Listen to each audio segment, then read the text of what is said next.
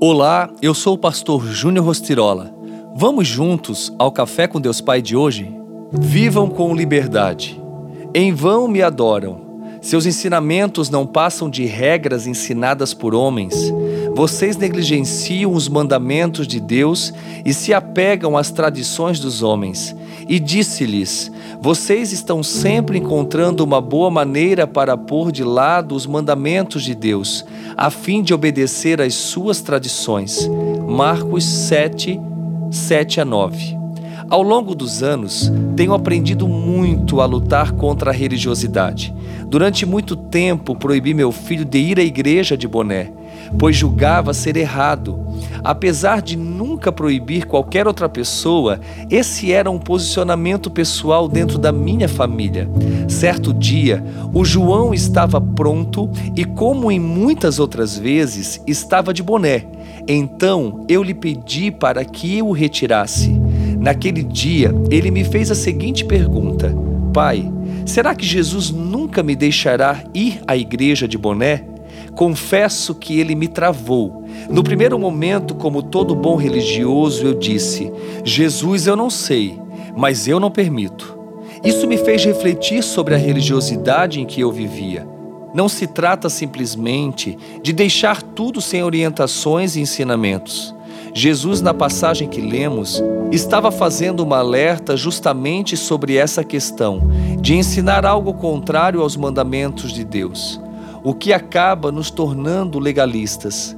Em relação ao meu filho, quanta bobagem da minha parte querer com que ele fosse à igreja sem boné. Olha só, a religiosidade nos cega muitas vezes. Hoje nem boné ele usa mais ele é um grande homem de Deus que serve com um coração puro e adora ao Senhor com sinceridade. E isso é o mais importante nas nossas vidas. Não é o que você veste, mas é o que você vive.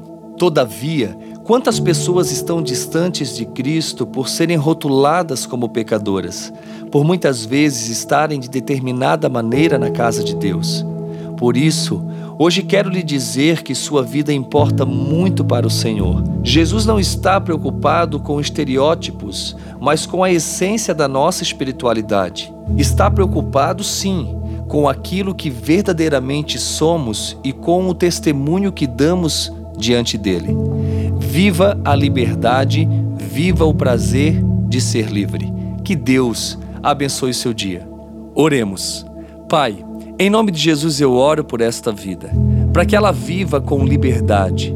Senhor, eu repreendo toda religiosidade que tenta aprisioná-la, tanto na mente quanto no coração. E eu profetizo que ela viva a liberdade conquistada na cruz do Calvário através da tua morte, porque a tua palavra diz que o Senhor levou sobre si as nossas dores e o castigo que nos traz a paz estava sobre ti, Senhor e pelas tuas pisaduras nós fomos curados, sarados, libertos. Que cada vida possa desfrutar de tudo aquilo que um dia foi conquistado na cruz do Calvário. Que assim seja, em teu nome, Jesus. Amém.